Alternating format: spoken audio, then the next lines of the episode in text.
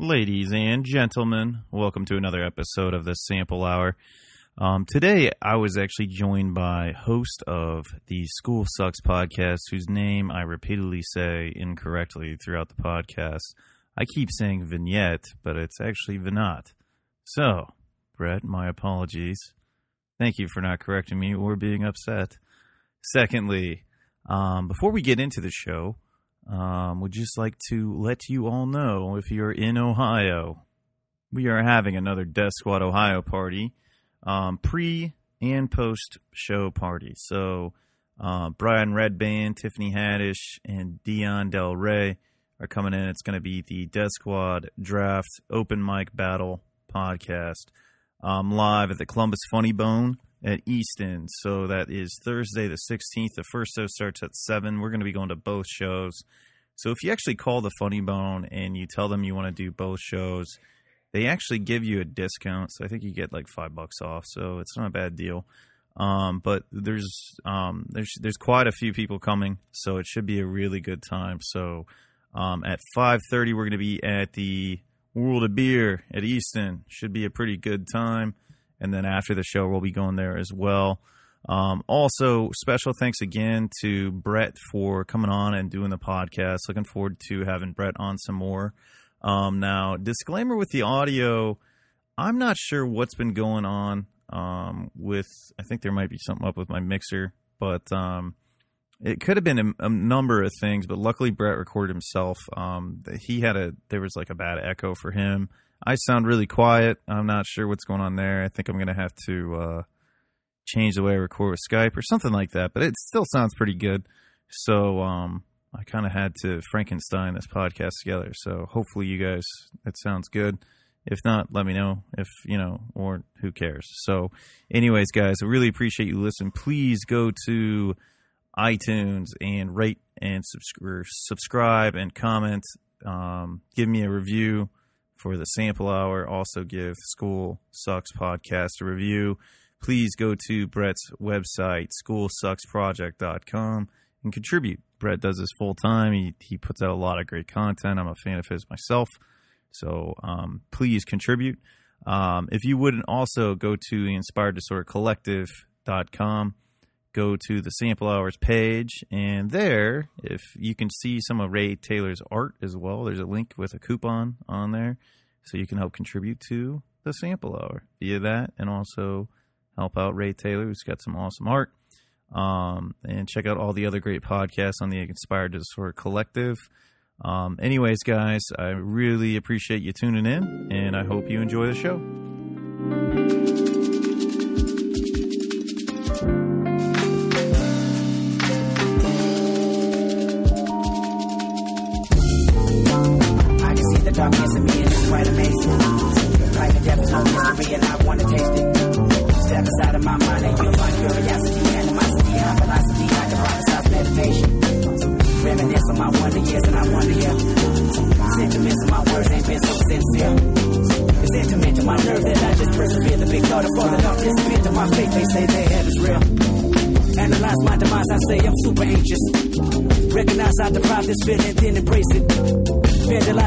Vandalizing only if they talk. Conversations don't contemplate to my dark thoughts. Looking down on my soul now. Tell me I'm in control now. Tell me I can live long and I can live wrong and I can live right and I can sing song and I can unite with you that I love, you that I like. Look at my life and tell me I fight. Is that final destination? Welcome everybody to another episode of the Sample Hour. I'm very happy to have this guest on. Um, you may know him. Well, you should know him from the host of the School Sucks podcast.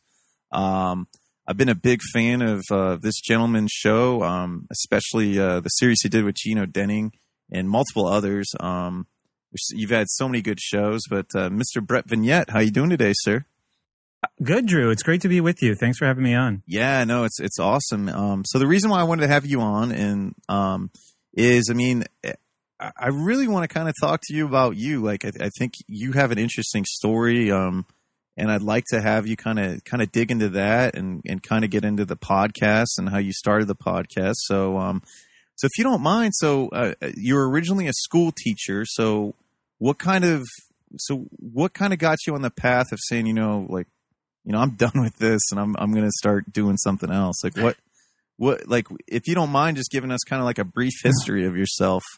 Yeah, absolutely. Well, I, I, would even say more importantly than once I was a school teacher, once I was a school pupil, and that sucked. It was terrible. And, uh, you know, I, and pretty much the, the entire experience, I was in school for a total of, including kindergarten, 19 years. Uh, so, uh, I remember graduating from high school and thinking I was pretty dumb and I really didn't enjoy any intellectual pursuits. Uh, all I was really into uh, in in college when I went there when I was 18 was partying. That was the reason why I went. I didn't even want to go to college. I wanted to go on tour with the uh, the Grateful Dead. So uh, I wound up at a pretty mediocre school in southern Vermont, and I almost failed. I don't, I don't know if you can't eh, if I was failing, but my grades I was definitely on what they called academic probation uh, after my uh, first year. So uh, I was a pretty frustrated student, and I really didn't take it seriously because I really just couldn't take it seriously. It was it was too demeaning. You know what I mean? Like it was uh, it was too much a negative experience that I, I think I learned by the time I was like a junior or a senior in high school that if I took this seriously, it would be it would be really demoralizing. So I just saw school as uh, as a chore, and uh, I didn't like to read. Uh, I pretty much picked my major based on an interest that I had when I was like twelve.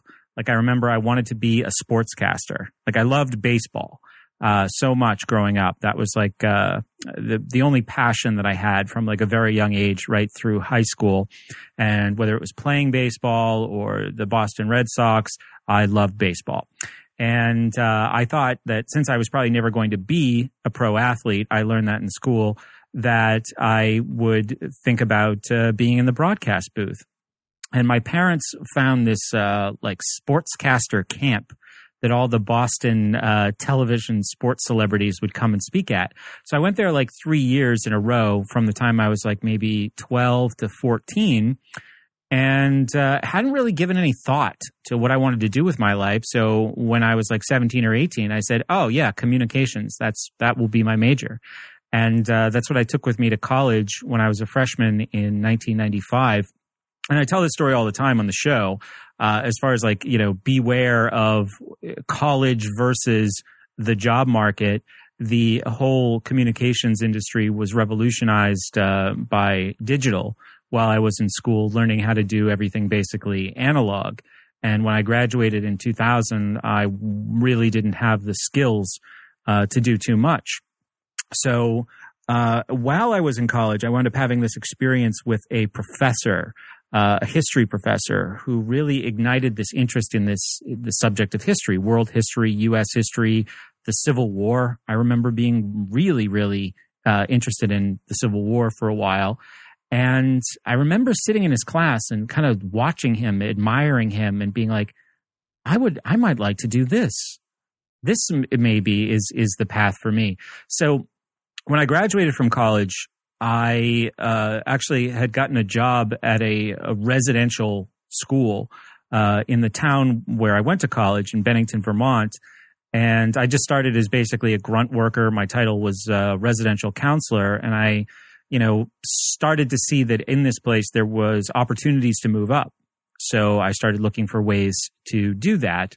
And uh, eventually I wound up in their education department. And I'll, and I'll pause there if you if you have any questions. But uh, that was pretty much the story of me from about six to twenty one. So I mean, so pretty much, I mean, it was like you think like school just pretty much beat you down to the like.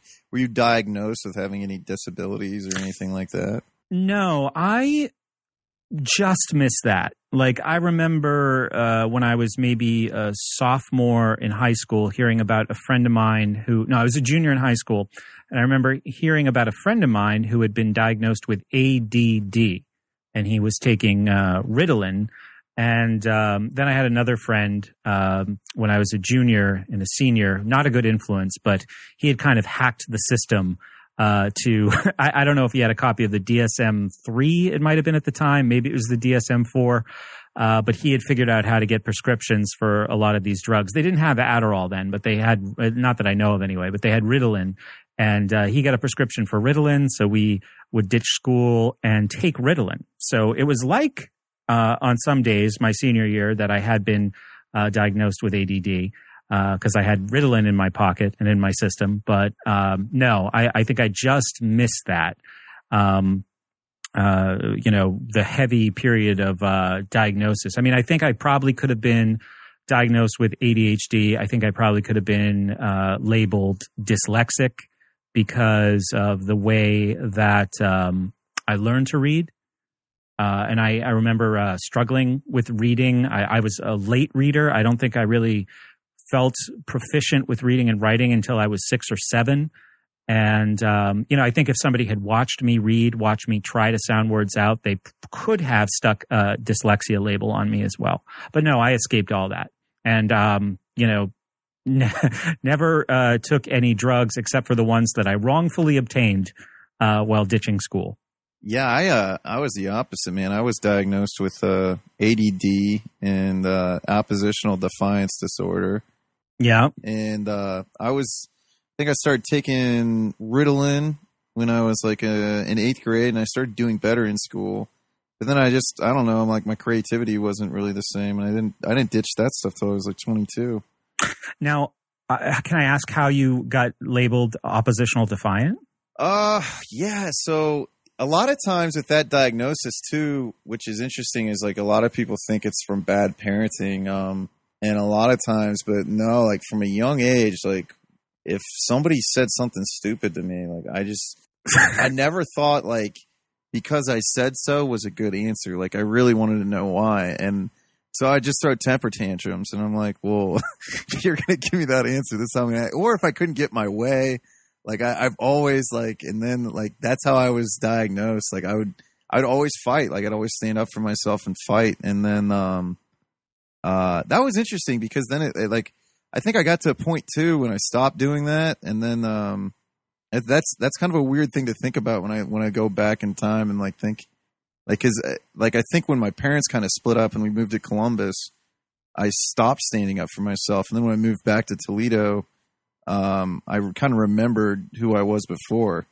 Mm. Weird thing, and like um, I don't know, like I, I think about that stuff a lot, like my relationship with my parents and and how that affected me in a different way, but um that's so true. You know, I just want to say, like, I, I, I gave you like a couple of bullet points about school, and I said that's the story of me from age six to 21. Well, it's you know, it's a small piece of the uh, the story of me uh, obviously, because yeah, that that um, uh, you know those familial uh, dynamics play into it, uh, who we are in such a huge way, and uh, you know that's something that I've tried to stress on my show where appropriate. Obviously, there's people who are doing a more thorough job than me, like Wes Bertrand and Stefan Molyneux, and I, you know, usually refer people to their work uh, on the subject. Um, but you know, as far as the oppositional defiant thing goes, and you talk about you know, not taking because I told you so for an answer or standing up or acting out. You know, it was it, the the milieu hurts us either way, right? Because for me, it was just I was a total retreater. You know, I just kind of resigned myself to like, oh well, I guess this is, you know, life sucks and it's hard and you don't get your way and you can't assert yourself. So uh, yeah, I'm, I mean, I just got very small I think, in a lot of ways. And obviously, where I felt where where where it was safe to rebel, you know, like I would ditch school. I would I would get very good at like forging signatures, so I would ditch school and do drugs. Um, but you know, that was a, a kind of passive uh, rebellion for sure. I wasn't standing up to anybody to their face. I I was just too uh, beaten down to do that. It's interesting, man. Um, yeah, I mean the the um, you've referenced it a lot. John Taylor Gatto's book, uh, the underground history of the American education. I think. Yeah, yeah. Like when he starts talking about like how the way like teachers and and everybody else handles students. Like my friend, uh, my friend Gina Tron, she's actually from Vermont. She was a suspected high school shooter, and the whole school like pretty much administrators on down alienated her, and like teachers didn't want her in the class and it was all because they thought she might become a high school shooter. Like it was just like a gross negligence. Wow. Oh yeah, like it's it's crazy. Like, uh, like, and that's and that's like to me, like that's like a classic example of like school. Like, So you're talking about like pre-crime, right? You're like when you said I thought the way you said it, I thought they were investigating a shooting that had taken place. We're talking like Minority Report stuff here, right? talking some Philip K. Dick short stories here. Like, uh, Right. yeah, um, uh, she like, uh, she, yeah, like she had this cartoon book that she'd drawn, and it was like a big joke, and uh, and they they they just singled her out. I mean, they just they just like she dressed weird and like she's like she's a really good writer. Like she's wrote some articles in Vice, and she's talked about it. Like, uh, you know, she she pretty much kind of fed into it because it gave her a certain amount of power Yeah. when you're an outsider kid and everybody and you and like you were saying when you feel small if you have an opportunity to kind of like say oh yeah i could i can push on your splinters or i can emotional splinters or whatever like i can i can fuck with you back then i'm going to.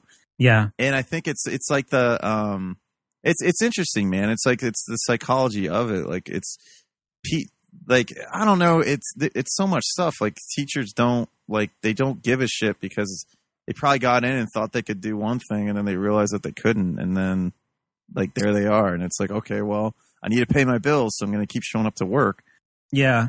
It's a diverse group. I mean, I don't like to say teachers are or teachers feel or teachers do. You know, I think there are some people who are are very idealistic. I remember when I started teaching, I really thought that this was the path to changing the world. Uh, and maybe I sounded like, you know, an early 20th century progressive with some of the things that I would have been saying. You know, people like John Dewey might have been very proud of me my first uh, year of teaching, but that faded, that faded fast. And I wasn't even in the public system. I was in private school, but others, I think they, they see it as a profession. They see it as a, an, a relatively easy profession to get into. Um, I remember, you know, talk showing my mom one of my videos because my mom was a teacher in Pennsylvania in the inner city until I was born. And, um, you know, I was talking in the video about how teachers have good intentions, you know, kind of making this broad generalization. And she's like, that's not, I didn't get into it for any kind of good intentions or any kind of idealism. You know, I was, um, uh, I graduated from high school in 1967, maybe. And they said you can be a secretary, a nurse, or a teacher because you're a woman, and and that's kind of our inheritance. You know, how old are you? i'm 29 Okay, so I'm 37, so we're close enough to that. You know, that's the kind of uh, personnel that we inherited the system from. You know, like people who a lot, uh, probably mostly women, who in many cases, e- even if they were like kind of okay with being there in the beginning, probably a lot of the time wound up being there against their will. You know, because what else? What else were they going to do in the 60s and in the 70s or, or before that? Um, so that's part of it too. So I mean, obviously, teachers are a very diverse group, but uh, I try to be sympathetic to to their struggle because the system beats everybody down. You know, the system can make victims out of everybody. yeah no it's the state yeah it's absolutely right like Mhm. you go back to it you can point fingers at everything but when you think about it it's like yeah it's, really just kind of the, the system and the, that's set up um so um getting back on pace to the story of brett vignette Sure. so you're uh um so you're sitting so when you're working this job is it like something like like you you're kind of like working at the register's office kind of at the school or like your technical because your technical title like it was a it was a student Count, uh, residential counselor. And what I did is th- this is how I wound up getting the job. Um, I was uh, like a senior in college. And I had been working in a convenience store for one job and a video store at a, for another job. And this was like 1999. So I was probably making about six bucks an hour at each job. And a friend of mine who worked with me part time at the convenience store, we were talking one night. That was a great job, by the way, working in a convenience store for a college kid. Uh, and, uh, you know, we were just sitting there and we could smoke cigarettes. That was pretty much what we did and chat. like And it- clerks Yeah, it was. It was. Ex- oh, I remember when I saw Clerks. It was. It was so similar to that. We weren't as witty. Uh, but no one was writing dialogue for us. So thing too is you worked at a video store as well, so you managed to have both Daryl and Dante's jobs. and I was I was probably yeah I had probably seen Clerks by then. So yeah, I did. I worked at a convenience store and a video store. They just they weren't right next to each other. They were down the street from each other. So my friend says to me, you know, I got this job at this school where I make eight fifty an hour, and that seemed at the time that was a lot of money. I mean, that was like getting three hundred something dollars a week every week. Uh, and I said, yeah, I'll, I'll go check it out because it was, it was interesting. There was kind of like this, this confluence of, of life events. That one being just very simple and seemingly inconsequential, just somebody telling me where I can get a better paying job. But I had left college in, um, 1999 for a semester to do an internship with a filmmaker who was um, partners with my uncle. My uncle had been a, a film producer and a Broadway uh, producer, and he had done uh, like uh, Mississippi Burning was one of his movies, uh, The Paper, Quiz Show, uh, and then he kind of just went on and, and did theater work. Um, so the two of them worked together, and they are based in Woburn, Massachusetts. So I came home from Vermont and just worked as basically uh, a script reader, and you know, deciding whether something should be sent to New York to get looked at by an actual professional or brought to a dumpster because we had this tiny little office and it was just filled with scripts that people sent in. That's a and, cool job, man. Like how did you like how did they learn to just trust your taste in scripts?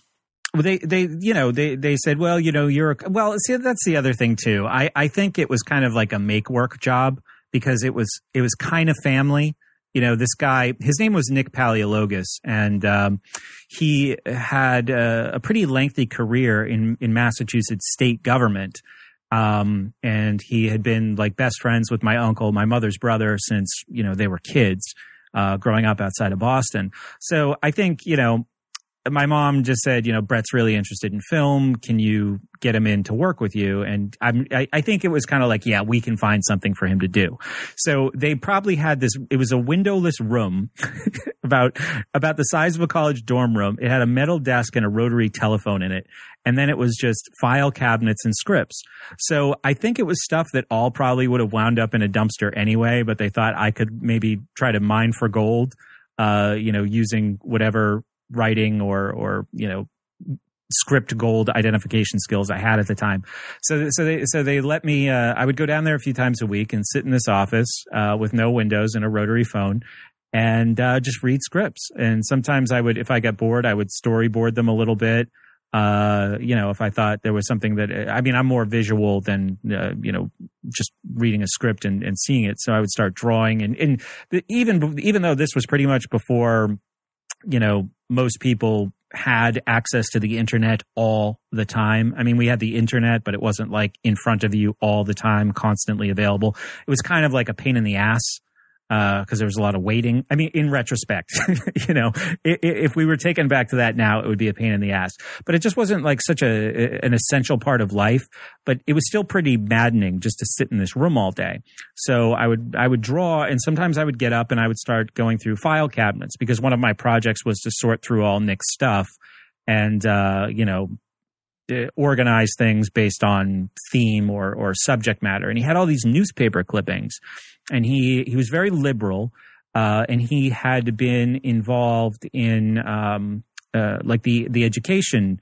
Uh, public education in Massachusetts. And I said, wow, look at all the things that this guy's done. And he's, you know, he's made these movies that had a social message and he's politically active. And, and I said, you know, this, I guess, is, is how you make a meaningful life you know, you get involved, you try to help people. Um, and, and that's, um, you know, a kind of way, like what can you do for society determines your value. Uh, these are kind of the lessons that I'm getting from a liberal politician and uh, a very liberal, um, you know, higher education experience. So when I left there, I said, okay, well, I have to do something that has a kind of social worth, even if it involves a sacrifice. And the experience that I started having at this school when I started working there, like end of 99, beginning of 2000, was exactly that. It sucked, right? But these poor children, you know, they need someone who's had all the advantages that I've had, you know, to, to help them out. So I think it's a really like uh that's such a common thing and it's really like a it's it's like that's such a funny perspective because like I grew up, you know, from, my mom's very liberal and Mhm. like in like and I noticed that with a lot of liberals like they, they have this like they, they well they we deserve they deserve our help and it's like man like you want to help people just because you feel like you should because you've had it better. I don't necessarily think that's a good reason to help people. Yeah, they kind of slalom back and forth between outrage and pity, right? Yeah, yeah, yeah. Like helping somebody out of pity. That's the word I was looking for. Isn't always a way to do it, but anyways, continue. Sorry about that. Uh, well, yeah. So it it was it was that set of experiences that that brought me to the school, and I think kept me at the school because the work was absolutely exhausting, and at times because it, it was it was kind of traumatic. Like you would see some pretty gruesome things, and um, it was very hands on. When I started, the school did um, physical restraints. I eventually learned my way out of of doing that, but um, yeah, yeah, I, you really took it home with you. I started dating a girl who was uh, a teacher there uh, shortly after I started working there, and we would leave work and we would just talk about work uh, until we went to bed. So it, I, I'm trying to, I'm really trying to give an honest answer as to why I stayed. I wound up getting burned out after being there. I mean, I, I started there in, let's say January 2000. I graduated from college in May and then I worked there for about another year before I quit and said I should get it, try to get a job using my degree. So I wound up uh, getting a job in marketing at a ski resort. But after I got laid off from that, I went back to the school and I asked to work during the school day. When I started, I was like a residential worker, which was like, you know, helping kids with rec and supervising meals and taking kids to do their laundry and supervising bedtime and wake ups. And uh, it was a job that anybody could do. And when I went back to the school, I wanted to kind of have this forward progress um, because I had I, I had you know in the in the year and a half that I was there, I had gotten additional responsibilities. I got to be uh, like an adventure person, so I'd get to take kids on trips. Um, I got a pay raise, so I wanted to keep that that forward momentum. I knew enough to know that like careers are supposed to move forward, and you're supposed to move up within an organization. So I kind of moved sideways into the education uh, place because in the from the time that I left to the time that I came back, in the period that I was gone working at the ski resort, 9-11 happened. And for some reason that kind of the the whole experience of like watching the news and getting so immersed in in all these things that I had never really paid attention to, even though I, I had become pretty passionate about history in college. This had kind of reinvigorated the interest in history and and geopolitics. And I, I said, okay, in this world, I need to pay attention. And I really think, you know, I should be working in education. I mean, I really feel like those were the decisions that I made that started to lead me to where I was today. So uh, I went back and I was just a, a teacher's aide, and um, I was uh, I wound up getting uh, there was a, a, a this campus for um, younger kids, and they had somebody working there called a behavior manager. And the guy who did the job, I think he had a heart attack and he had to leave. And so I, I wound up being taken from being in the school building to sent to this other school campus.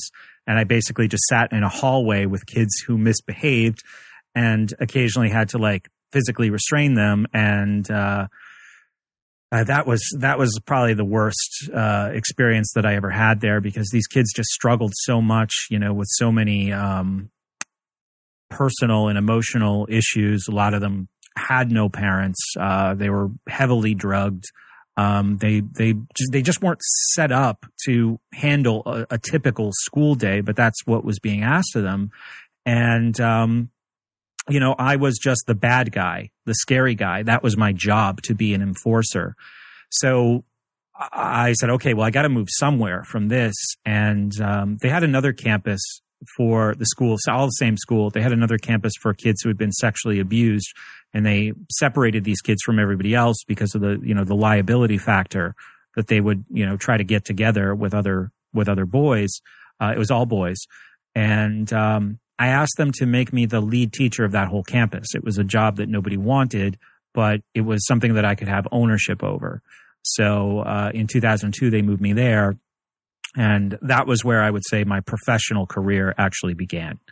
So um, I worked there for two years. I would say it was um, as big of a success as it could be, considering a lot of the obstacles. And then when I had proven myself, uh, I asked them to move me to another school that they ran when a history teaching position opened up. And uh, then I did that. And I taught history in private school and high school math. And uh, I did that until 2006. And that was when I left classroom teaching for good. So what was it that, um, and that's, that is quite like a crazy, man, like, I wouldn't want to do most of those jobs that you said just because it's like, that's like really emotionally draining. It was. I mean, I, I can just like, I, have told these stories on the show before. And, um, so, so let me just get an example of something that, that one thing, one thing that happened one day to um, help color this in for people who, you know, have heard me tell these stories before.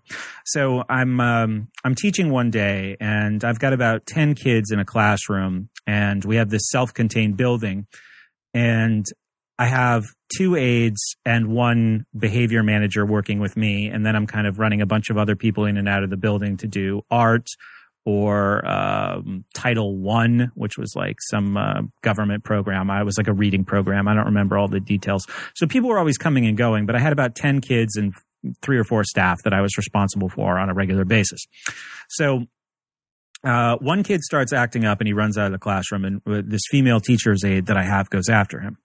Uh, and there, the, she wasn't very good at conflict resolution. She wasn't very good at diffusing situations. And of course, everybody was very frustrated. Everybody was burned out. Everyone was high strung who did this job. So, um, patience was really at a premium. You know, it wasn't like, oh, well, here's another situation that we have to deal with.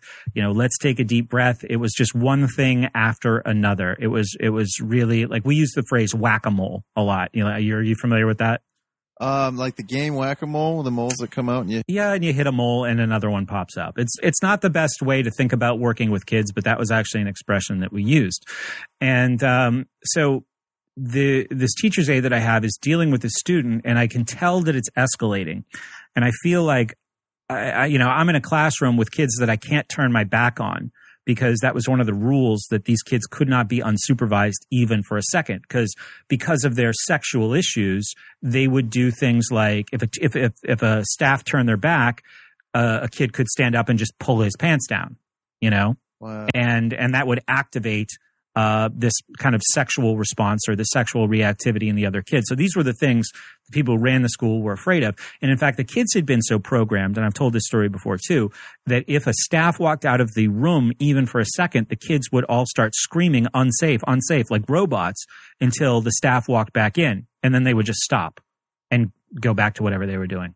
So it was very, it was very strange. There was a lot of unsettling aspects to it. So I, I hear the situation escalating outside the room I'm waiting for this other teacher's aide to come back in so I can go and start getting involved with this problem. So all of a sudden I hear screaming. The the female teacher's aide is is screaming. So at this point I have to do something because she's like screaming in pain. So this this boy, maybe 15 or 16, kind of a wiry um, but kind of tall and strong, kind of a wiry, strong type, um, who had um, maybe he had been um, involved in some like gang activity um, back in i think he had come from maryland or something.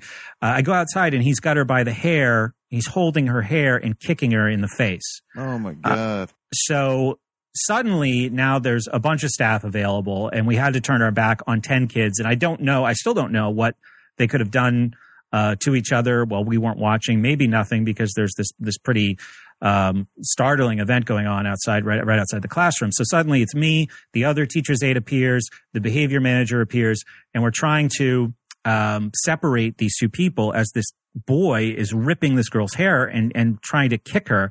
So I remember at first he goes down to the ground. He still won't let go of her hair. Um, her, you can see her hair just being like ripped out of her head. And he's now just trying to kick her in the shins and kick her wherever he can. So he's just gone um, completely uncontrollable.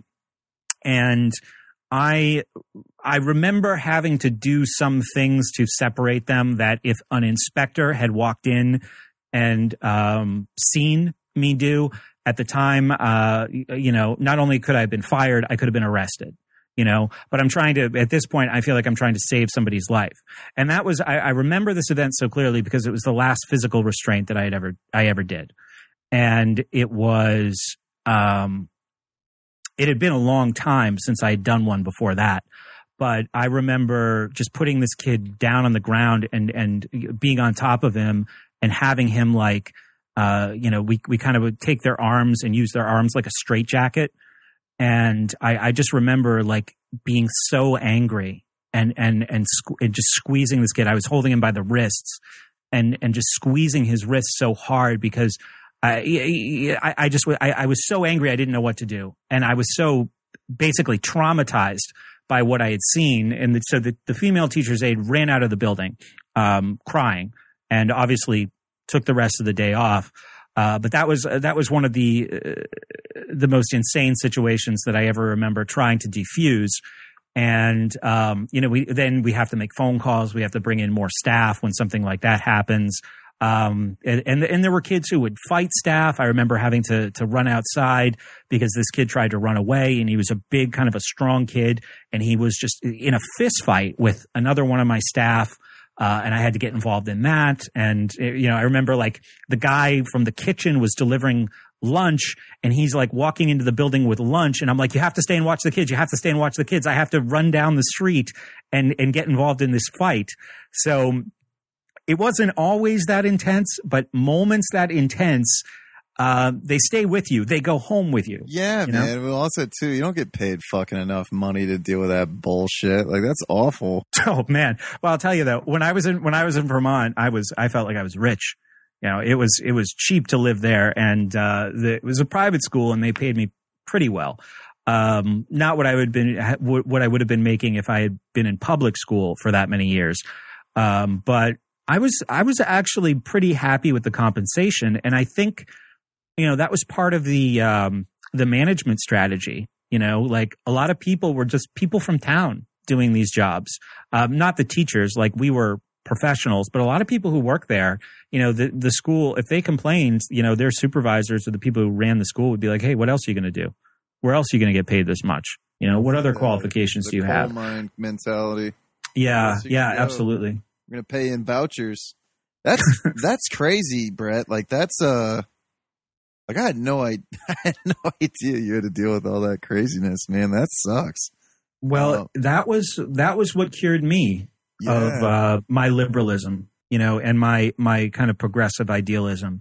That oh, okay, here's the treatment of children in state custody, and you know, I realized that um, it wasn't really any different anywhere else, and it was also around the time, like around 2002, I started going to graduate school to get a master's, um, and by like 2003 2004 that's when i started like understanding the school picture a little better. Certainly not completely but uh, i was like moving away from you know let's get john kerry elected and into like wow there's a whole bunch of shit here that's going on that nobody is talking about and um, you know my my whole mindset started to change um, you know, usually just during like research accidents uh, in in uh, you know the master's program that I was in. I, I I mentioned in the last show that I did that uh, it was it was then I can't remember exactly when in that process it was that I stumbled across Gatto's work, and I was like, "School is a conspiracy. Come on."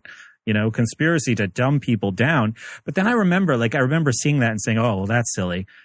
But then I was like, "Oh, well, but that's like a perfect plan." yeah. you know that that makes so much sense if you're going to tell people that they're free yeah you'd probably want to control how they think at least a little bit so i mean that brings us to like uh you know 2006 uh the the other school that i worked at was not hands on at all uh there, there was you know it was difficult some days but it was uh, i i got to teach history i worked about 28 hours a week uh and that was full time uh, and uh, yeah, I, I so it was you know public school schedule, and um, I It was pretty cushy, but at the same time, it just wasn't what you wanted to do. Well, it wasn't. I miss that. I I actually I miss that job. I miss um, being in a room full of people and kind of the eye contact, you know, Yeah. uh, and and telling these uh, stories, you know, and and kind of I, I thought that I had the ability, and I think in the beginning I was kind of copycatting uh, the history professor, like his style. Um, but I but I think I kind of eventually made it my own uh, way of breathing life into what I had always thought were these horribly boring uh, stories of American history. And I remember winning some of the kids over, and I remember that that feeling really, really great. You know, like I would go home from that job not thinking about, oh my God, what a nightmare. And now I have to, you know, fill my head with all of these uh, dark thoughts and visions of everything that happened today. Like I would go home feeling pretty good. Like, yeah, that was a, I did a lecture today and that was fun. And kids asked questions and people, you know, were involved. And, um, you know, a lot of kids would sleep in the class, but there, there wasn't much I could do about that. I didn't realize at the time they were, uh, you know, I remember one, this one kid who he- it was just so frustrating to me. He would come in the class and he would fall asleep.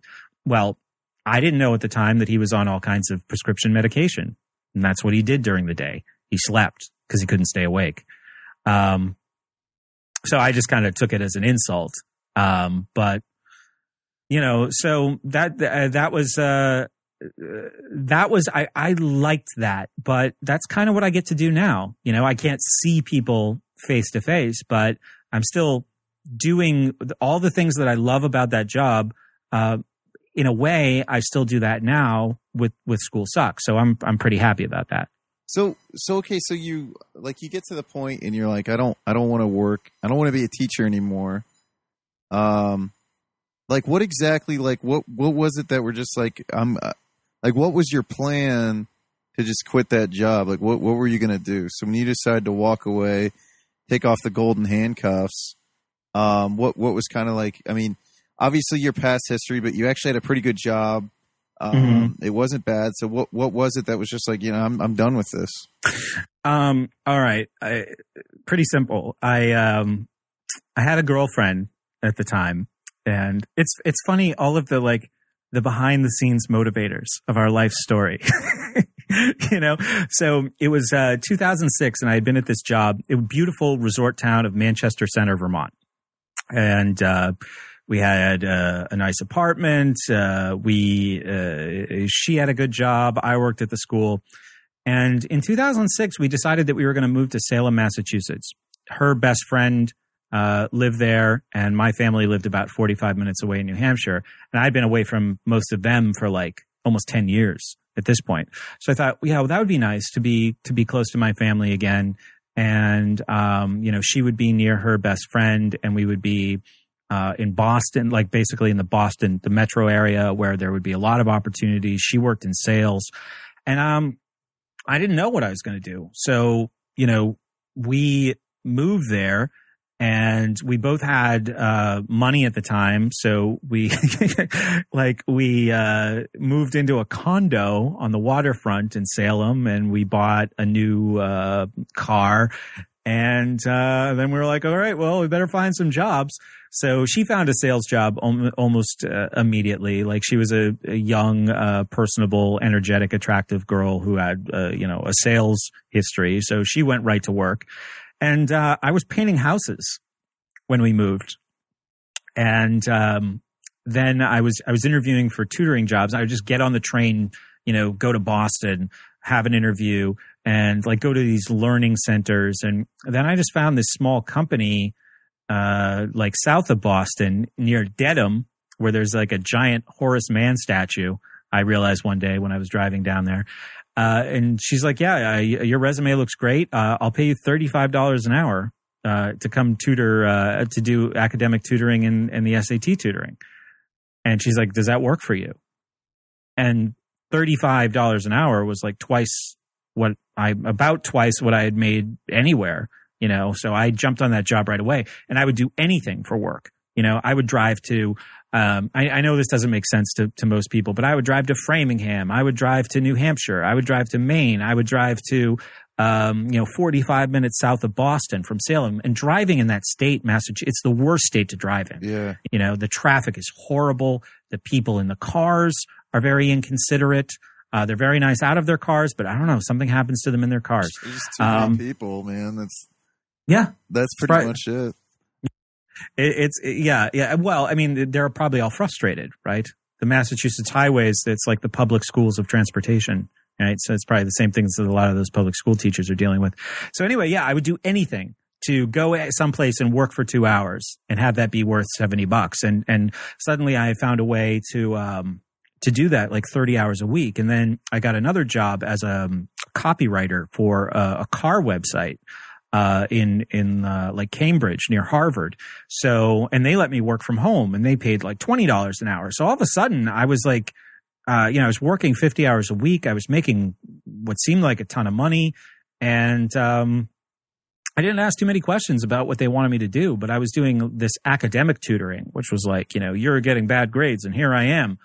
And uh, I realized I was just kind of being an enforcer for the school, and that started to get old after after not too long.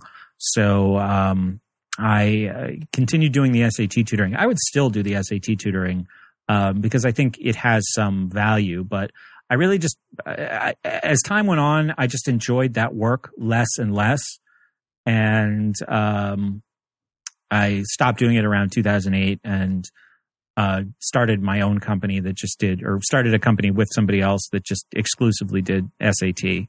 So I wouldn't have to do the, um, you know, you need better grades uh, house calls anymore. Yeah. And uh, that's what I, I did that until I just quit to work on the podcast full time. I also I did a brief stint with a a company called Catalyst um, that was like um, big. They had this thing called the SAT Boot Camp. Uh, I did that when I was in Connecticut uh, last year. But uh, and that, and then any business like the last time I did an SAT class was probably seven or eight months ago. It feels like, and it's just kind of like residual word of mouth from you know an area that I was working a lot in like three years ago. Somebody said, "Oh, you know, so and so's kid had you in 2011. Do you still do this?" And I say, "Yes, I'll still do it, and I'll go out there and, and do it, uh, even though I don't do it." Uh, but that's it's been. I think those those residuals have kind of worn out at this point. Um, and uh, you know, there's always there's always competition popping up in tutoring. So I haven't I haven't worked. Uh, I haven't done that work in a long time. So what? Okay, so what made you want to start the podcast? So how did? Okay, so you you're doing that. You're just kind of doing odd jobs, and then you're like, you know what? I, I want to like what what inspired you to say I want to be a podcaster? Mm.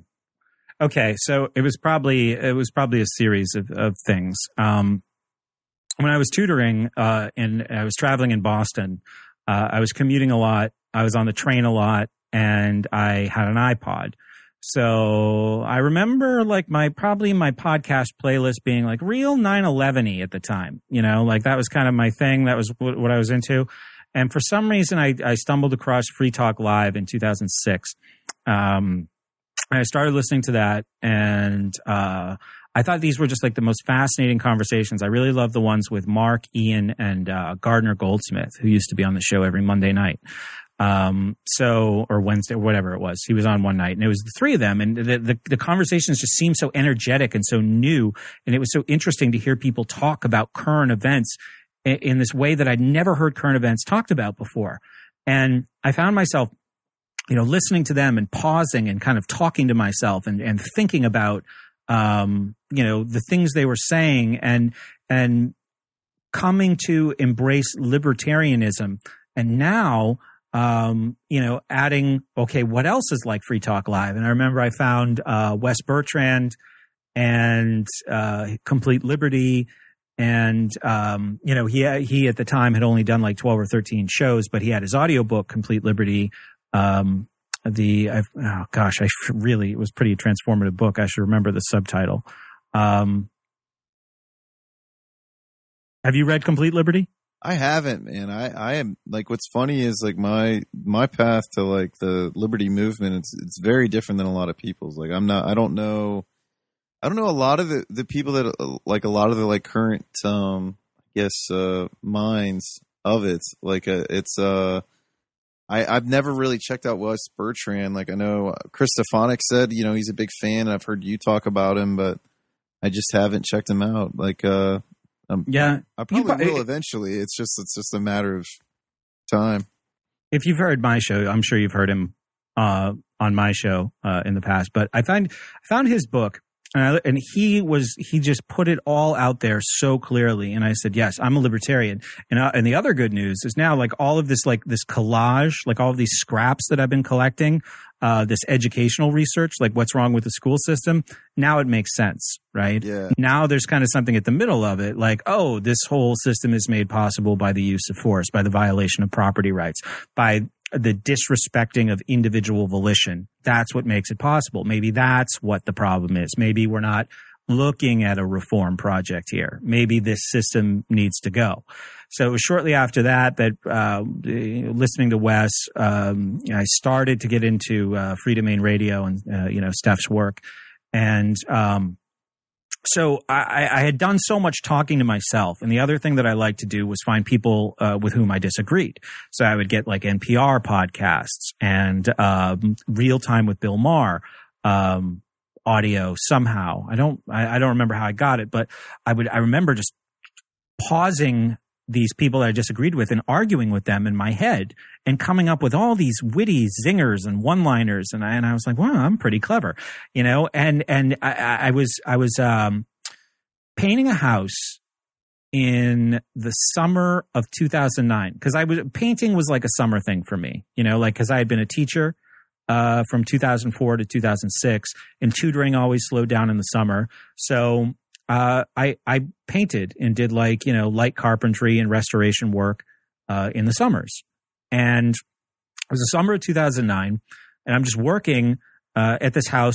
The people were on vacation. I there was no crew. I was just there by myself, um, and I'm listening to uh, Free Talk Live, maybe some Freedomain Radio. Complete Liberty, and I'm just having a field day talking to myself. And I say, "All right, well, I I know how to record.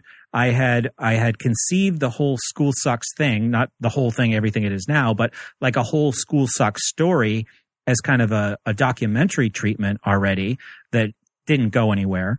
Um, that was like the the first form that I really thought it should take is that it should be like a documentary film. Um, I said, okay, well, I have all these ideas. I've talked this out before, uh, and you know, no, I left. I'm sorry, I left part of the story out. Um, in the end of 2008, um, I wrote to Wes, and it was like winter 2008, like maybe December 2008, and I said, "Can I audition to be on Complete Liberty to talk about education?" And I maybe wrote some of my experience down, and I said, "You know, oh, it'd be a great." Thing for you know I, I I'll try out or whatever I need to do. And he's like yeah I think you can just come on the show you know if you if you're qualified. So we actually started talking and and started becoming friends and we did some shows together. And then um we just kind of went our separate ways uh it like you know spring 2009 and I started to like get really antsy you know like I need to get more stuff out. And uh, so I contacted Wes at some point in the summer of 2009, and we did some more shows with this other guy, Daniel Lakemacher, who used the non-aggression principle to get out of the Navy uh, as a conscientious objector, which is a pretty cool story. And I and I, I forget what we were we were doing some kind of series at the time. Um, but I was like, okay, I now I need my own I need my own platform. I've got this idea. It's ready to go. I have so much stuff to say.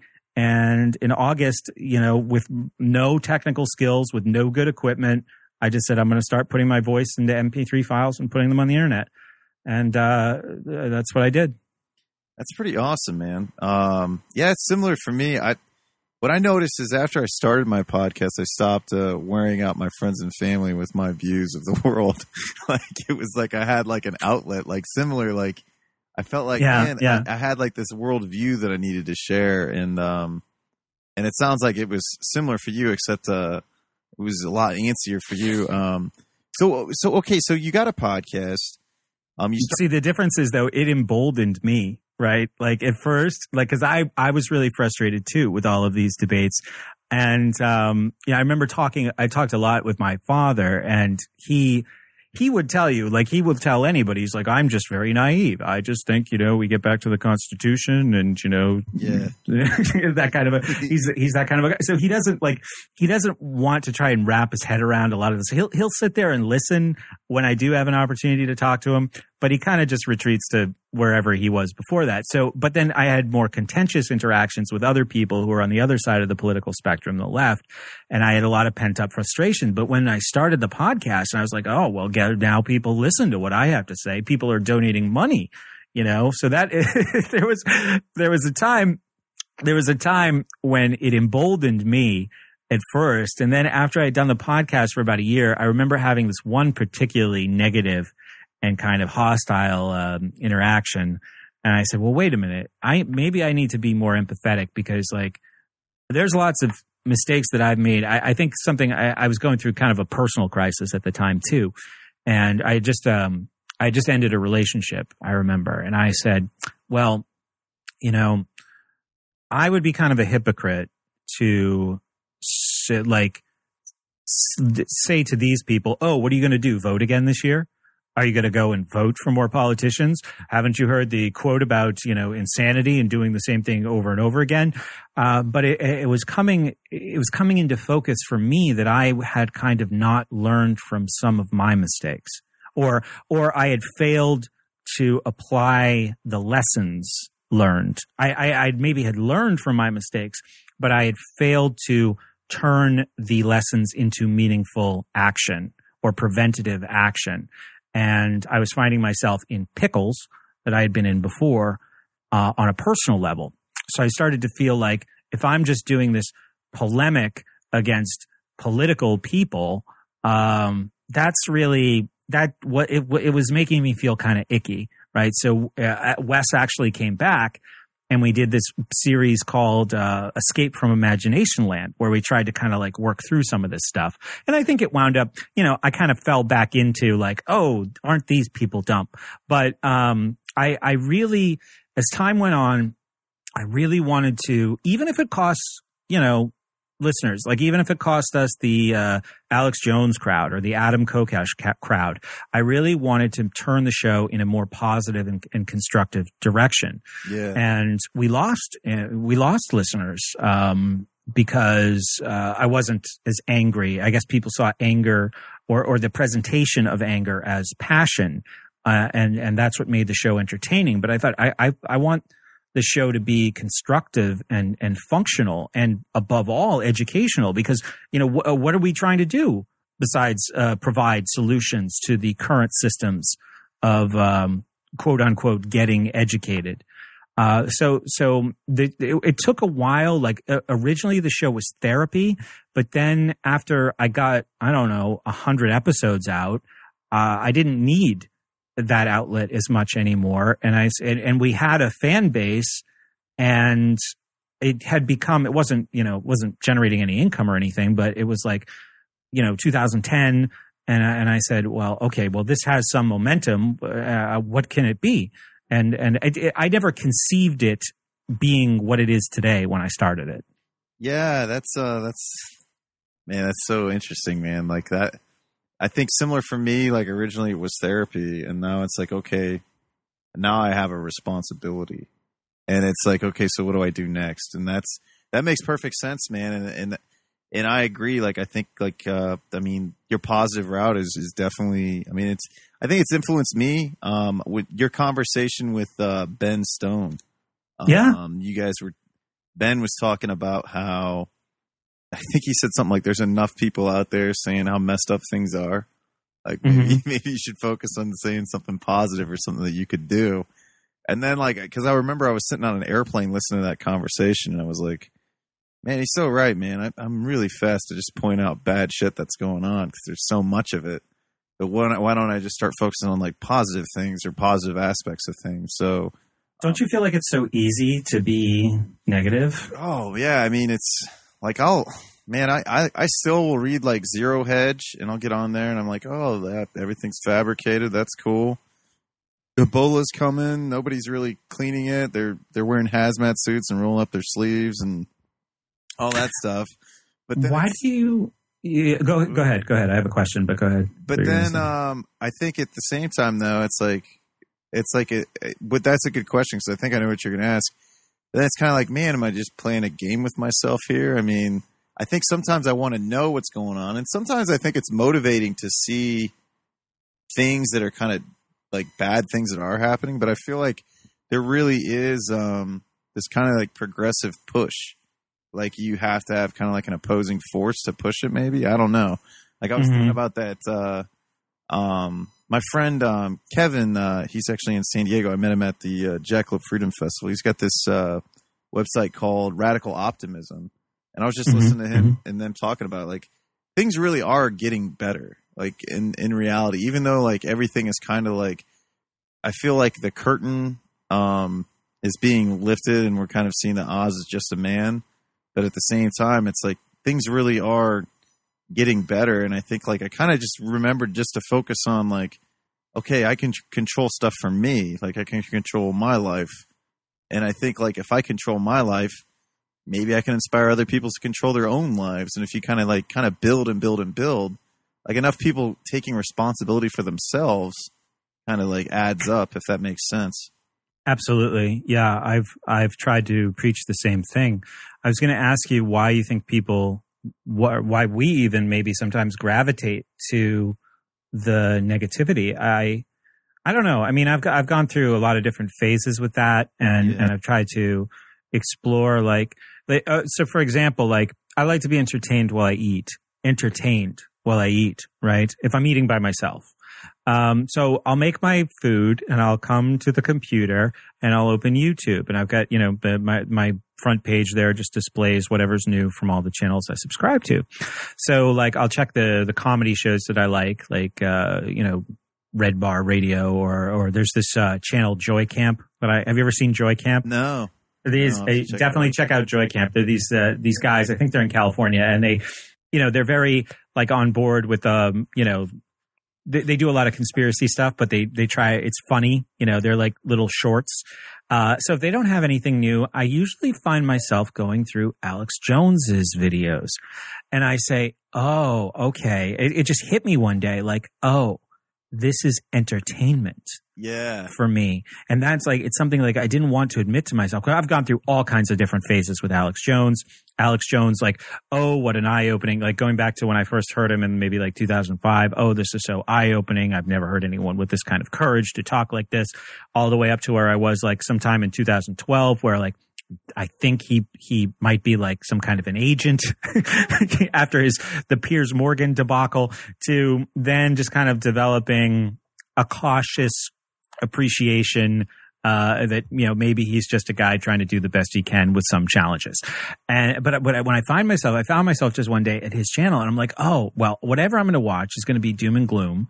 Uh, it's not going to be constructive. It's not going to have solutions. There'll be an ad for something that I I can buy and maybe you know make um, some part of my life better if I'm concerned about you know the the heavy metals that are in whatever. Anyway, but uh, he I'm like oh okay so I'm just here because this is like horror or, or like doom porn.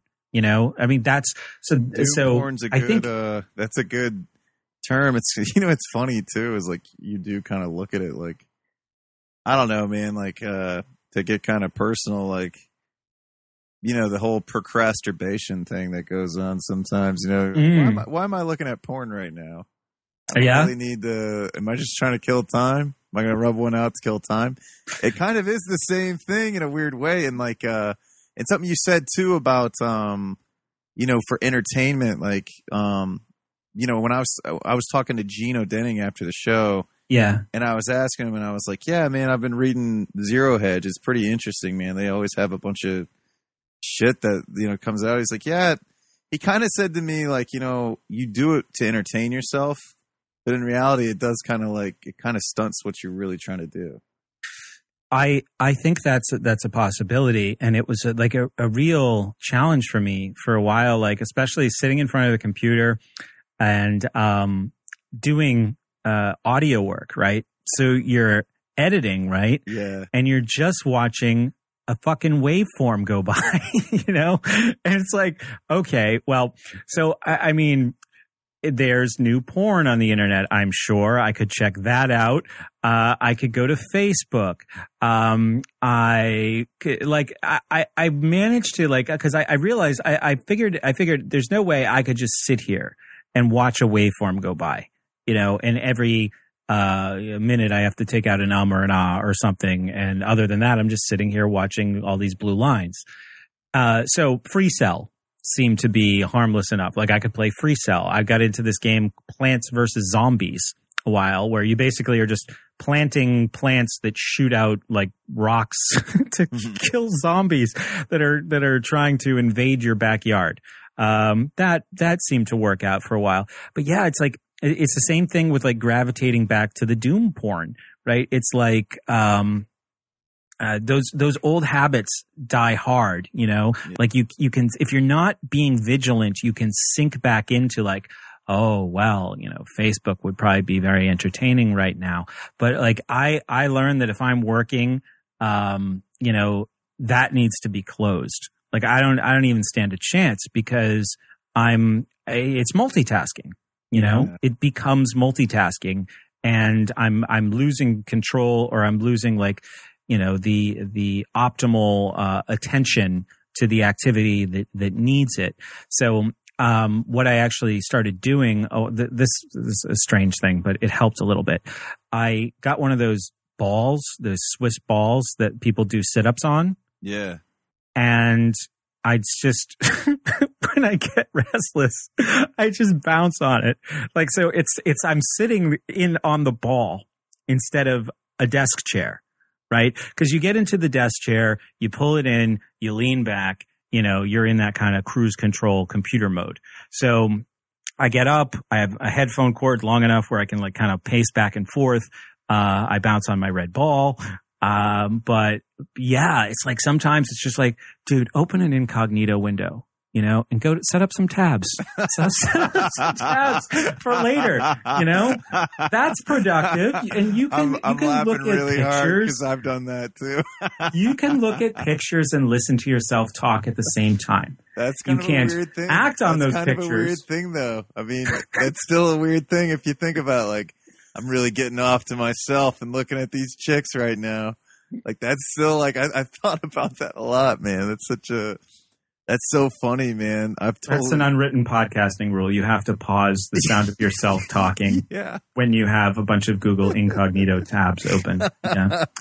That's hilarious. No, I I uh I've absolutely been there. Um and that's the thing too about multitasking. Like every study pretty much shows that nobody's good at it. Like everybody thinks they're good at it, but nobody nobody's really good at it. When I was um applying for jobs when I was kind of in between positions before I have the position I'm now, um, everyone's like, "How would you rate your your your multitasking?" And I'd be like, "Well, I would say it sucks because everybody sucks." And if you look at the studies, there's a lot of evidence that shows that. Um, if you want, I can provide some for you.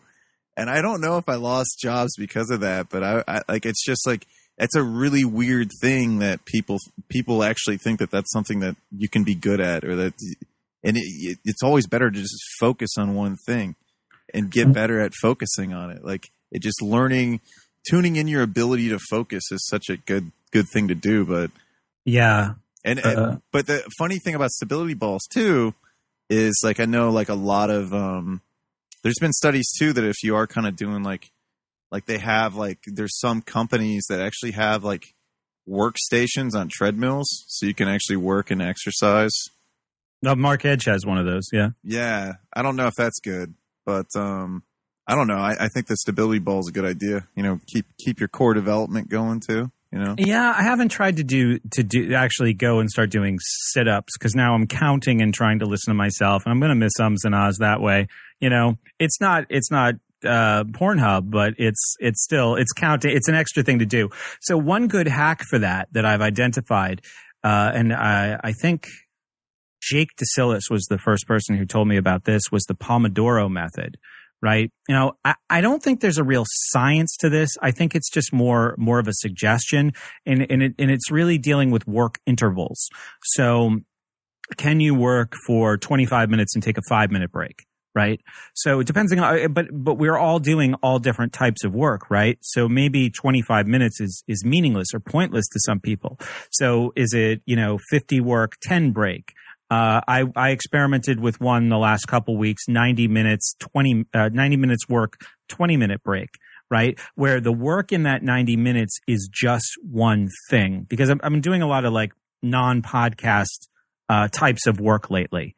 So, uh, normally my, my uh, impulse would be to like try to edit a podcast and then okay well the podcast is playing and i'm listening to that because i'll listen to a show like two times through and before i put it out um, and uh, then i'll try to do all these other things while that's going on and that's like nothing is getting done everything is getting done okay but nothing is getting done as well as it should be so working in intervals and in that interval whether it's 25 minutes for some types of work. It, it's just, I think it differs, you know, for the person. What's your attention span? How long can you sit still? I can't sit still that long. Um, but I was able to focus on one thing pretty much without moving for 90 minutes, you know? So different types of work might call for different work intervals. Different people with different needs might call for different work intervals, but I think it's something that everybody should try you know, and maybe try small intervals first and then, and then work up to longer periods of time. Of course, depending on what kind of work you're doing and how much time, uh, on task is fruitful. Yeah. I, um, I, I think that's a good idea. Um, what now to get back to the podcast and like, um, so you've been able to monetize your podcast, which to a podcaster like myself, I haven't really attempted, mm-hmm. but most people can't really make like I've I've I found that podcasting is great for like social currency. Mm-hmm. Really good to get to know people and networking. But I think like to actual get like money that I can pay bills with, like just to get money, like um you've been able to kind of do that. And what what strategies did you have to kind of um to be able to monetize? You said you do get contributions. Um what other kind of approaches did you take to to to be to make that successful? Well, I I would say that there's a few things there's a few things at play here. I I, I mentioned this I think in in our our live show that we did last week uh, or uh, sorry not last week this Monday that the more successful a podcast becomes the more it costs right Yeah. because the better it has to be and also the more successful a podcast becomes the more time it requires. So when 150 people listen to the show, I didn't mind volunteering eight hours a week to work on it for free. You know, it was a hobby. yeah. But then when thousands of people listened and there were basically content requirements and the show needed to grow and I needed to respond to emails and I needed to, um, you know, track numbers and, um, uh, you know, put, uh, you know, new types of content or, or try to take things to the next level. Like suddenly it was 30 hours a week. And I really have a hard time for how much money I make doing it. I have a hard time working more than 30, 35 hours a week because I really can't justify the hourly wage. Like Yeah. if, if more people come in and subscribe, like, you know, if we got 150 new subscribers, uh, in the next month, I'd be willing to work 50 hours a week. Um, you know, because then the hourly way, I, like I've always just done things like kind of as a contract worker, like what is, what is my time worth an hour? So I, I find myself, you know, getting frustrated when, um, you know, somebody, uh, will, will ask for my time, uh, on like an educational issue just because, uh, I, I don't know if this is like a, a, how other people feel about this, but it's kind of frustrating. Like I'm struggling to invest this much time and make money doing this educational thing. So somebody says, Hey, could I have more of your time to, uh, you know, have, ask you to read something or uh, tell me what your opinion is about something? Um, I, I would just politely say, can you post this in the group where you can get, you know, the eyes of 600 people who are as smart as me to give you opinions or, or feedback about this? Because, um, you know, they can do it voluntarily.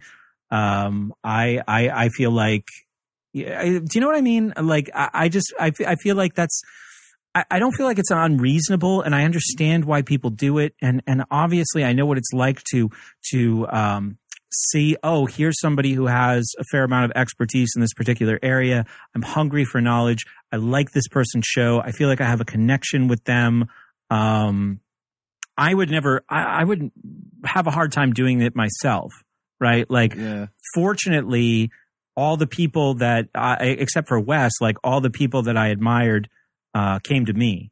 You know, Pretty awesome. uh, and, and that was just because because like we were kind of in this closed network of Liberty podcasters, right? So you know, I connected with Jason Osborne, who was like a huge benefactor of Free Talk Live. He came to me, and um, you know, Steph heard about me, and he came to me and interviewed me, and that was like a huge boost for the show. But I I don't know how comfortable I would have been like going and seeking those people out, but it wasn't because I didn't want to, you know. yeah. I just I don't know. I always think about time with like an all uh, with like an hourly dollar amount attached to it, you know? And um I I want to be respectful of that. Uh especially if if people are, are doing the same thing. So I um how the hell did I get off on that tangent? Hey, which I was like more it, just me venting. I like it, man. I like it, man. It's uh, I wanted to know Brett Veinotte, man. That's the whole point. That's that was that was my scheme to get you to talk to me. I'm like, hey, I just want you to talk about you and your podcast. That was my that was my scheme. I'm like, he'll he'll bite hard. No, I'm just Right, right, right. Um, but oh, okay. So, so I'm I'm just trying to backtrack to how how I got off course there. We are talking about monetizing the show, and I think I it, it kind of had to be like I, I I didn't do this on purpose, right? I didn't. Uh, this wasn't conscious. It just kind of happened. I kind of like w- went beyond this point, and then a door like locked behind me. Like, and here's an example of what I mean. Maybe I shouldn't have used my real name to do I- the show I think that all the time. right? When then I go out and occasionally try to re-enter the mainstream education field. Um, you know, I'll just like once in a while when I get kind of worried about money, maybe I'll throw a couple resumes out for, um, you know, tutoring jobs or something. And, uh, you know, I don't hear back and I know that I'm more than qualified and I'm usually underbidding, um, you know, what the, the typical rates are.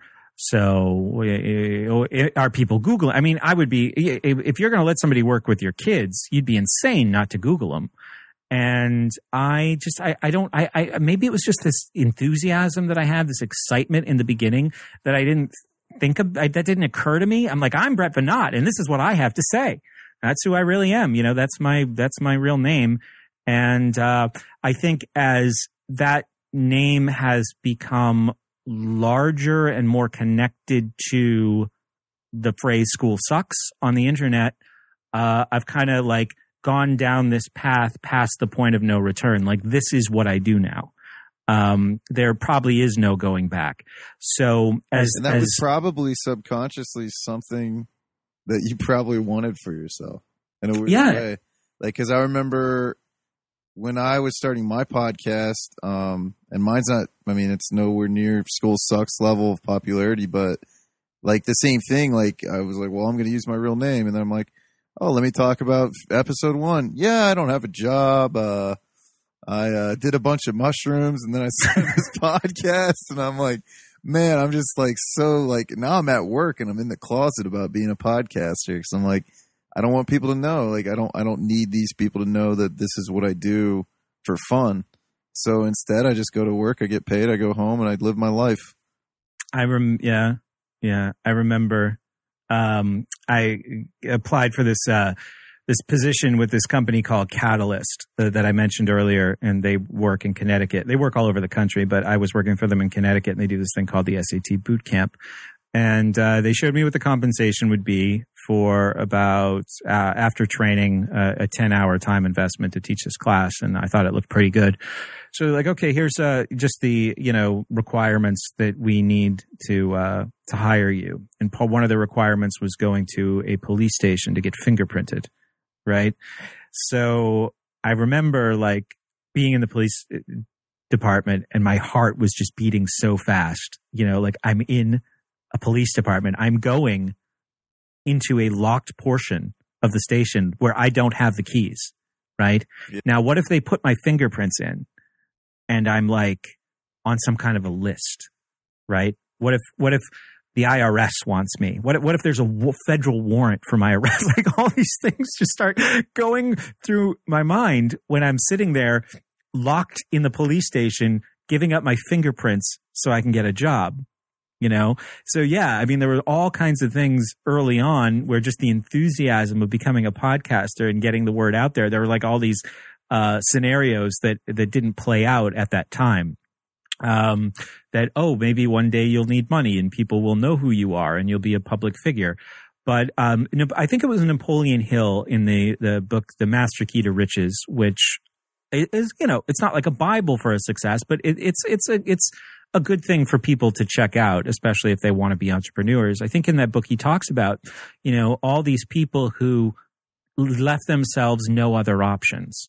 Like they say, okay, this is my path and I have to succeed, right? There's no escape hatch. There's no safety net, you know? Um, and I kind of feel that way sometimes. And I, and I've talked about like, well, what if this just got shut off? You know, what would I do the next day? I mean, I'm, I'm sure that with, with thought and reflection, um, I could find the next thing to do, but I don't know what it is right now. I mean, this is really, this is really what I want this to do. I want this to grow. And, um, part of, you know, the, the monetization of the show is about surviving because you kind of get to this place where you can't really work a job anymore and do it, right?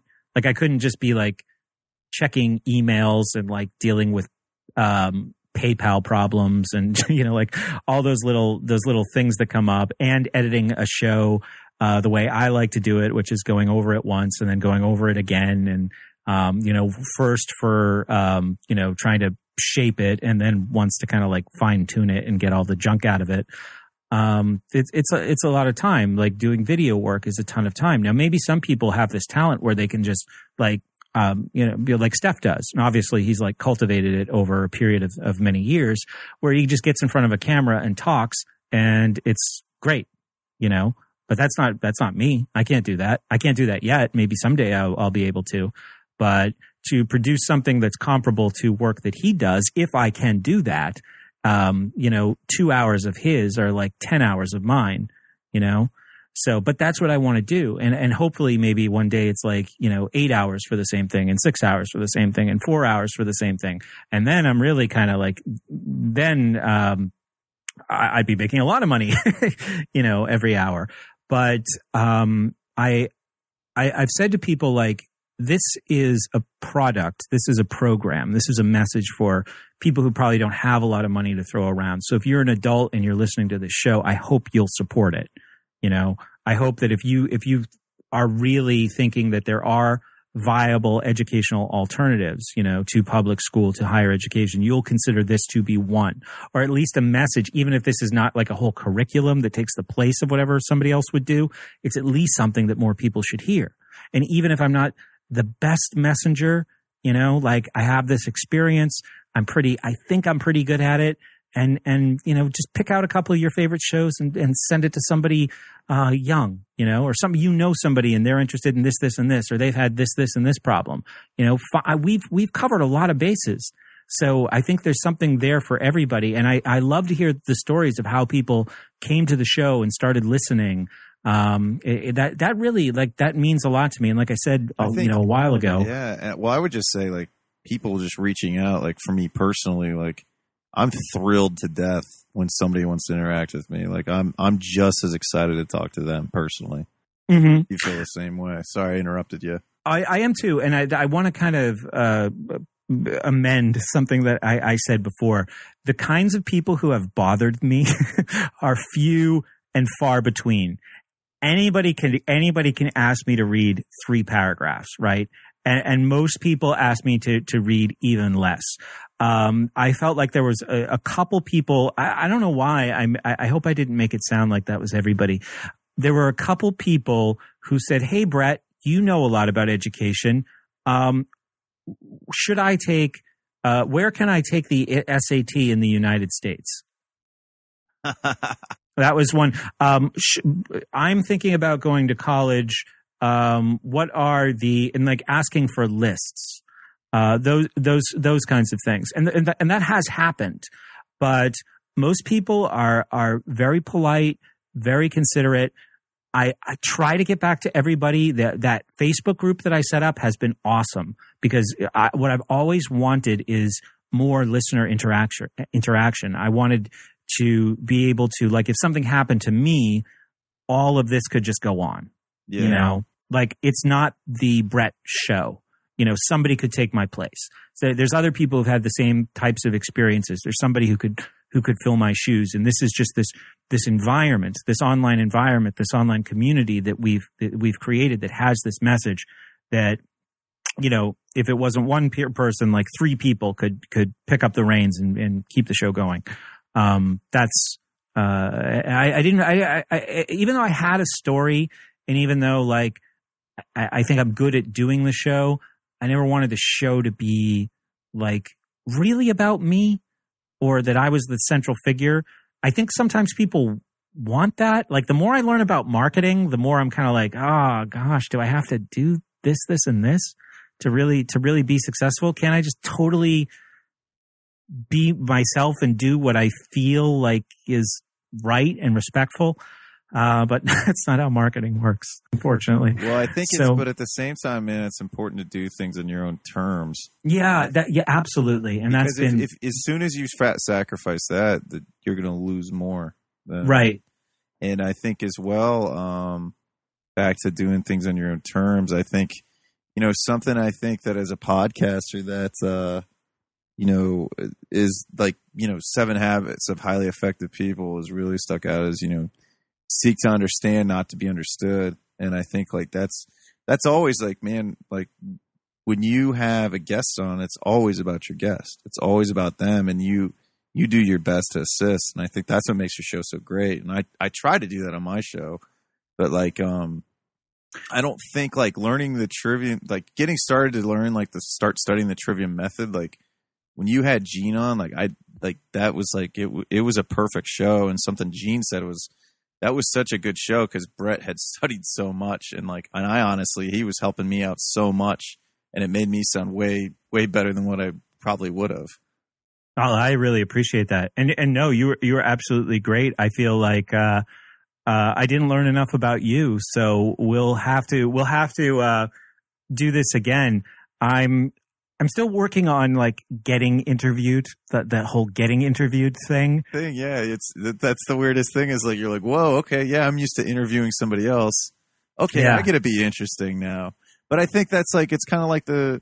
It's just kind of like how um, you know, uh, you know, your friends helped you out by coming on your show and stuff like that. It's it's the same thing. I mean, like, you know, I, I can get the host of the School Sucks podcast on my show, so it's like a I can piggyback off of of of Brett, and I, I think that's just kind of how it works. It's like um, you know, it's you know, it's paying it forward in a sense, and I I think um, but I appreciate that. I appreciate the compliments. I mean, it's you know, listen to you know, listening to good podcasters is helping. Also, just you know, I don't, I don't. It's just kind of like what you said. I don't want this to be about me, like the sample hour. It's not the Drew sample hour. It's it's the sample hour. Like, and the whole point was to play off my last name and say, well, you can get a sample of a bunch of stuff. Mm-hmm. And um, so, um, but yeah, I, I appreciate you coming on, and I'd love to have you on again. It was fun talking to you. And what was funny was at the beginning of the show, we started talking about other stuff, and we were getting into conversations about stuff. And I'm like, well, let's talk about you, Brett. Let's get back to Brett. Yeah, yeah. Well, another amendment, uh, uh, another amendment. Uh, we did just start a sort of supplemental podcast uh, series uh, that has the tremendously pret- pretentious. pre- Excuse me, tremendously pretentious and self-congratulatory title of Podcast Masters Liberty Masterclass. it's, it's me and uh, Osborne and Gardner Goldsmith from uh, Liberty Conspiracy. So um, that should be coming out right around the time that I that I put this show out. Um, but yeah, other than that, uh, yeah, I think that um, I, I, I actually have to say I felt pretty damn important for the last uh, 85 minutes, and Well, that's should. very nice. You should. You you are important, man. That's the whole thing. Like you have listeners that it makes their like, oh man, it's a new school sucks. Let me tune into this. I know that's I it's that's always like an exciting thing to think about because I think about that with like uh, you know um uh, there actually there aren't too many podcasts that I feel that way anymore. Maybe there's a couple. There are things that most people who listen to my show probably don't listen to. But when a new one comes out, I'm like, oh great! I've been I've been waiting for this. I can't wait for it to download and, and listen to it. So, Um, real quick, when you became yeah. a podcaster, did you kind of switch up what you listened to because you didn't want to, like, you didn't want to be like a more of like a like. Did you did you ever feel like man I don't want to sound too much like this person and they've heavily influenced me so I need to really put like an arm's length away so I can have my own voice in a sense or have my own show in a sense Yes, that's yeah, that's great. Uh, that's a great question. Uh, Stefan Molyneux was probably the hardest, right? Because when I first interacted with him, uh, I had heard his show, uh, like just kind of gone through and selected things that I that I liked. But after the conversation uh, that I had with him, we got a lot of his listeners. This was uh, 2009, and I started just consuming his show, like uh, three, four. I mean, he had, you know, I don't know, a thousand something shows then. So, uh, three, four shows a day. And his way of speaking was so, I mean, I guess some people hate it, but I loved it. I thought, like, I just couldn't get enough of listening to this guy talk. And, uh, you know, just his, the, the, the pace and the intonation and, and his vocabulary and his, his, his humor, you know, I mean, I've heard funnier people. I've heard people with less corny jokes, but he's pretty much like the whole package as far as like communication is concerned. Like he's fantastic. So, um, I, I, I was like really like, I was listening back to myself. I'm like, I'm starting to sound like this guy, you know, like little things that I was saying, uh, little emphasis, like words that I was using that I thought like were coming out of my head, but were put into my head by listening to his show. Um, you know, so you start like, you know, like you, you listen to a podcast, right? And one of the ideas from the podcast like goes into your brain and kind of rattles around in the back for a while and then gets kicked out, uh, you, you know, of your mouth. And you're like, oh, I'm pretty clever. that happened to me. Uh, that happened to me a few times. Uh, another one was, um, a comedy show that I listened to called Red Bar Radio, uh, which I don't recommend for most people. I think most people would find it, um, horrifying, but, um, he- the host is uh, from Chicago and has a, a kind of an interesting way of speaking, and I find that um, I pick up some of his uh, technique. Uh, Well, I don't know if he's really doing it as a as a technique, but some of his little ticks uh, come through uh, when I'm talking. Sometimes, if I've, if I've been listening too much. So yeah, that's a that's a great question. Um, I don't listen to Steph that much anymore. I mean, I still think uh, I don't agree with everything that that he's doing, but I still think he does great work. Uh, I still think that he is uh, an authority on a lot of really important issues. Um, I feel like I uh, part of it, and I think I said this to uh, to his guys when I was hosting his call-in show.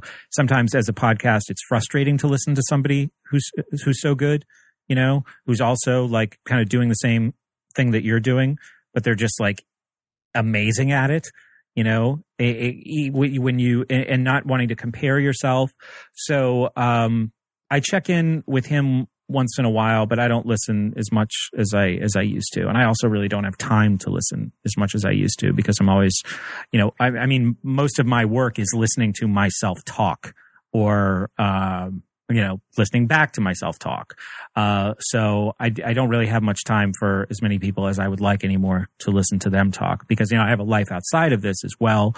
Um, I have a girlfriend. wait, you have yeah. a life. Get out of town. Yeah, no, it's it's great. It's fantastic. Um, I have a, a, a wonderful girlfriend, and uh, we spend a lot of time together, and we really enjoy each other. And that's kind of like I would find that when I was single, I would just like work all the time, right? Like I would just always like my life was kind of at the computer. So I'd be like, okay, well, what work things can I do? But then when we got together, I was like, okay, well, she works these days and has these days off. So now I'm going to make a work schedule around her work schedule, right? So like these will be the times that I work. And then when she's not at work, I'll spend time with her. So suddenly, like it, when it was night, I wasn't working anymore, you know, and a life developed outside of uh, doing this stuff. So uh, that was nice. And and like her schedule, and the reason why I say I made my schedule around her, like her schedule wasn't flexible, mine was. So that's why I did that. That's awesome, man. Um, well, tell you what, uh, we we shot for an hour and we hit an hour and a half. So uh, Great.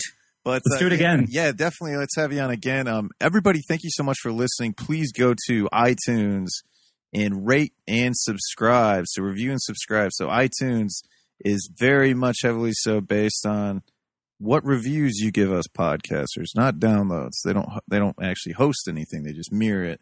So please tell on iTunes that our stuff, our podcasts are great, uh, specifically Brett's, so he can attract more subscribers. Um, also, Thank you. yeah, not a problem. Also, go to Facebook, join the School Sucks podcast group. Is that a that's a you can just join it, right? Or is it an invite only? Um, you can request it and I'll approve you. Request it, yeah. Request it, and maybe you'll get approved. So do something nice for Brett. There's only two people. There's only two people I will not let back in. One was like an Israeli national who was talking about killing Muslims, but at the same time, he like seemed to really get that like the whole school was a problem. but we just couldn't we couldn't overlook the fact that he wanted to kill Muslims. And um, my webmaster at the time was actually from Israel, and he's like, "This is not good. We we, we you know we can't have this guy." So he got banned, and another guy got banned because he just wouldn't leave me alone. Um, so there's two. If you're not those two people, you're in. Please, please. Also, if you can't afford it, contribute to Brett's podcast. It's a great podcast. Um, he does a great job. So please, please, please, please compensate compensate him for his time and efforts. Um, go to there's a is, is you have schoolsucks.com Yeah, schoolsucksproject.com. schoolsucksproject.com. Visit his site. Go to his YouTube page. He has some awesome videos. He just released some about uh, on uh, John Taylor Gatto. Um, one, I th- they're all on Prussian education. Uh, there's there's actually there's a whole playlist that has 13 videos, and they're all just clips uh, that that I like.